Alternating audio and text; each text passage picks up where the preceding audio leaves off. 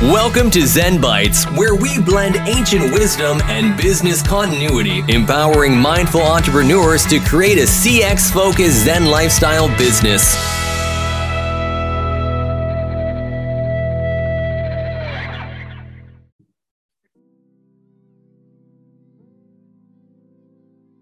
Welcome, I'm Shane Demer. Thank you for joining me for this week's Zen Byte. This week, we'll discuss journaling as a spiritual practice.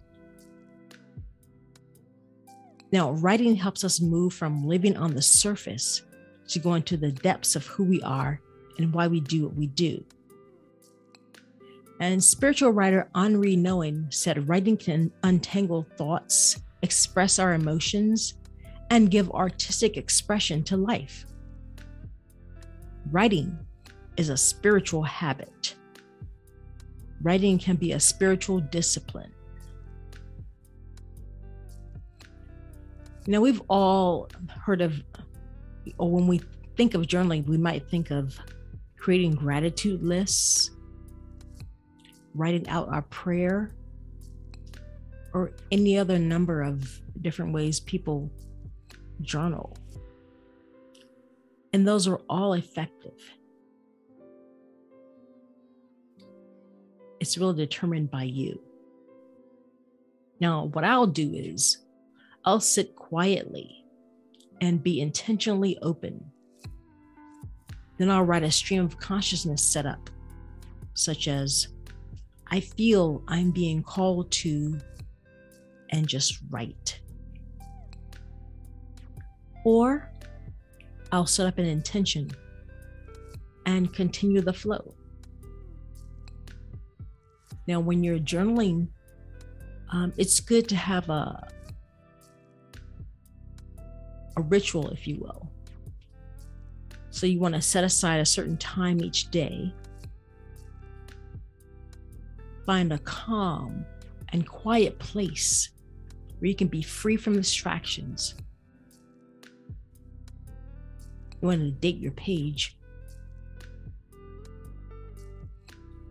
And just start writing. Now, through writing, you can forge a connection with source as it deepens your connection on your walk with source. And then there's a self-discovery aspect.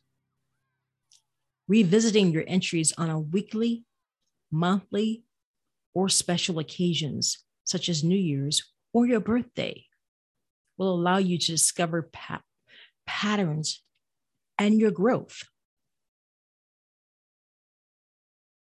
So as you can see, journaling can be a form of spiritual practice where you can deepen your connection with source and as a form of self-discovery. It's a very powerful tool. And it only takes a pen and a pad. Or if you're so inclined, you can write via the digital form. I mean, we all have our phones pretty much everywhere we go. So there you have it. Download an app and start journaling. Even, it can be an audio journal, even. Just make sure that it's dated or time stamped, if you will, so that you can go back and listen to it in the days to come. You'll be surprised at what you see in terms of patterns and growth.